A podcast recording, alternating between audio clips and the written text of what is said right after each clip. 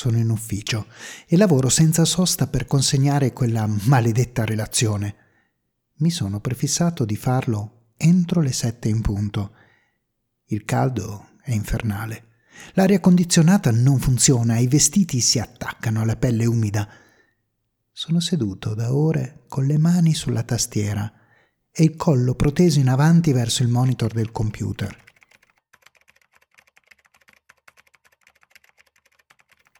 Questa posizione forzata mi causa un leggero intorpidimento dei muscoli, ma voglio finire il lavoro in tempo e ormai sono a buon punto. Mentre verifico per l'ennesima volta i calcoli della relazione tecnica alla quale sto lavorando, ho l'impressione di intravedere un'ombra dietro allo schermo in direzione del corridoio mi sembra di scorgere per un istante il veloce sgambettare di una qualche furtiva creatura. Stacco gli occhi dal monitor e, nel silenzio quasi assoluto, percepisco un flebile e fastidioso suono, una sorta di sibilo intermittente che sembra provenire dalla stanza dei server. Mi chiedo cosa possa essere. Ad ogni modo, non ho tempo da perdere, per cui mi rimetto a lavorare. Dopo un'ora ho finito e spengo tutto, pregustando già la birra ghiacciata che mi scollerò appena arrivato a casa. Sento già le bollicine solleticarmi il naso, il gusto leggermente amaro e dolce della schiuma sulle labbra. Ormai in ufficio non c'è più nessuno. Posso finalmente chiudere tutto e uscire. Prima, però, decido di verificare la provenienza di quello strano rumore. A passo spedito arrivo davanti alla sala dei server in fondo al lungo corridoio e dietro la porta in vetro zigrinato intravedo il luccichio dei led delle schede madri. Entrando nella stanza poco illuminata ho la netta impressione di scorgere nuovamente una piccola sagoma nera strisciare sul pavimento, per poi scomparire dietro a un angolo. Forse sono troppo stanco e comincio ad avere le allucinazioni. Ho proprio bisogno di una birra e di un po' di carboidrati. Va a finire che si tratta di Timmy, il gatto della segretaria, esclamo tra me e me. Mi viene quasi da sorridere. Finalmente potrei avere una scusa per far volare quella bestiaccia dal ventesimo piano mi muovo silenziosamente, sperando di poter prendere a calci quel maledetto grumo di peli. Un'ombra mi passa proprio di fianco. Sento lo spostamento d'aria sui miei vestiti. La porta a vetri si chiude violentemente alle mie spalle, scivolando sui cardini ben oliati. Mi giro di scatto e vedo la veloce corsa di una crepa frastagliata che, insinuandosi lungo le venature del vetro, disegna una fragile ragnatela trasparente. Prima che i piccoli frammenti si stacchino e cadano a terra, noto delle misteriose ombre tremolanti che vi si riflettono sinistramente. Un piccolo gruppo di brulicanti creature nere, ognuna grande circa mezzo metro, sbuca da dietro i pannelli del server e avanza nella mia direzione per poi fermarsi e rimanere immobile. Le osservo più incuriosito che impaurito ed esamino con lo sguardo quelle lunghe zampe sottili e rilucenti. Cerco inutilmente di individuare gli occhi di questi strani animali che però ne sembrano del tutto privi. Una protuberanza simile a un'antenna o una piccola proboscide si protrae da quella che potrebbe essere una sorta di minuscola testa. Dai movimenti di quel misterioso organo sensoriale si potrebbe supporre che stiano cercando di capire chi sia entrato nella stanza. Le creature assomigliano a degli enormi insetti stecco neri e l'aspetto, benché orribile, anche di affascinante e meraviglioso. Una miriade di piccole spine esce dall'esoscheletro, creando dei disegni fluttuanti simili a scure onde di un mare sconosciuto. non ho mai visto questa specie di insetti in nessun manuale. A dire il vero, non sono neppure insetti, poiché hanno troppe zampe. Forse assomigliano di più a degli enormi centopiedi o a qualcosa di simile. Non sono però proprio in grado di catalogare questi animali. Le antenne continuano a vibrare silenziosamente nel vano sforzo di individuare la mia posizione. Si sono disposte immobili lungo tutte le pareti della stanza. Le loro appendici sensoriali continuano ad esplorare lo spazio vuoto. Chissà a quali sensi si stanno affidando per tentare di individuarmi.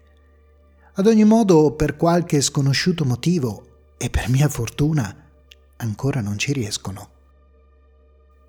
Mi chino per osservarle meglio, ma non riconosco nessuna struttura o forma che mi possa aiutare a collegarle con qualche famiglia di artropodi nota.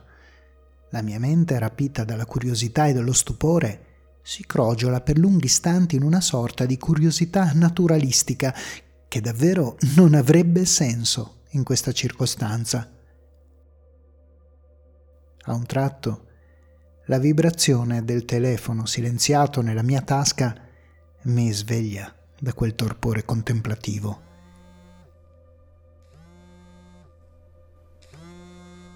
Di colpo le mostruose creature riescono a individuare la mia posizione.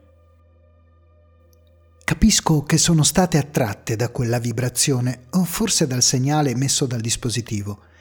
Penso quindi di usare questa loro sensibilità per distrarle da me e allontanarle.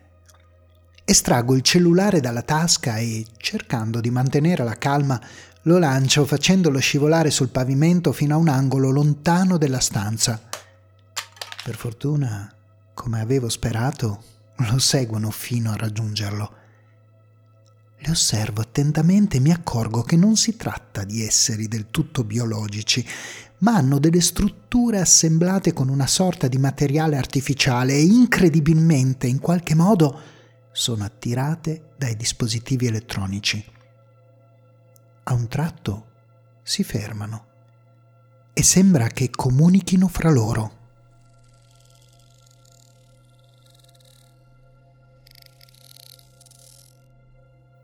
Inizio ad avere paura.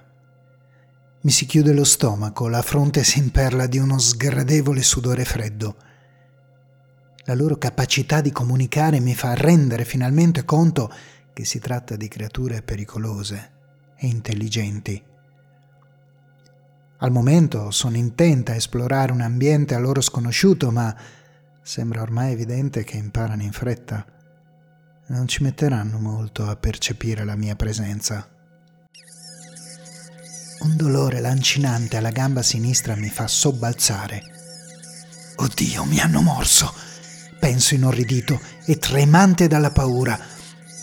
Mi hanno raggiunto e in pochi secondi mi camminano addosso. Cerco inutilmente di togliermela dalla schiena e dalle gambe.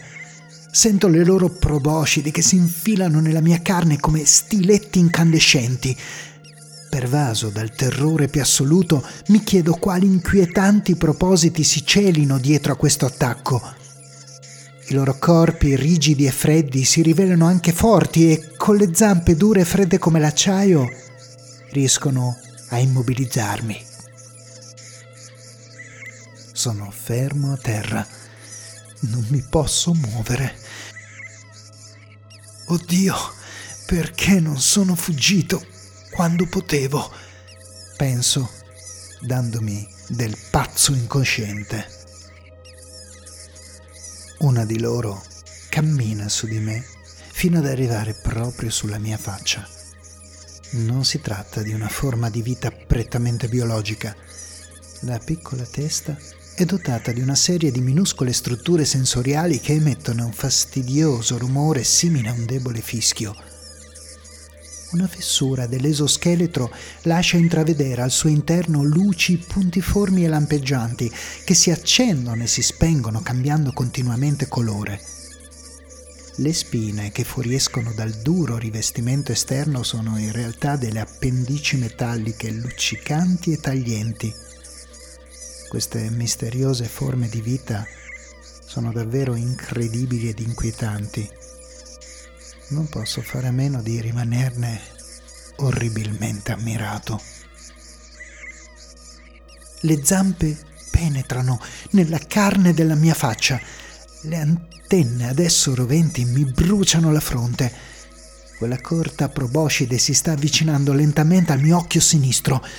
Dall'estremità escono tre piccole lame che iniziano a roteare con una velocità sorprendente.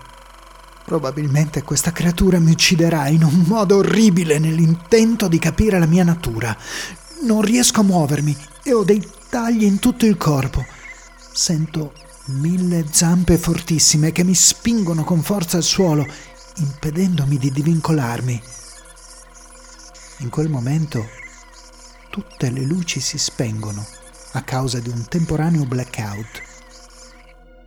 I miei mostruosi aguzzini per un istante allentano la presa e questo mi consente di sganciarmi dalla loro morsa mortale. Come in un incubo raccapricciante scappo per raggiungere il parcheggio sotterraneo.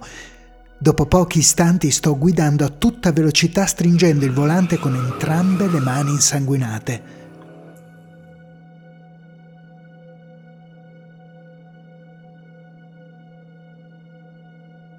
Una decina di minuti più tardi, quando penso di essermi allontanato abbastanza, decido di fermarmi per calmarmi e raccogliere le idee. Accosto lungo una stretta strada di campagna.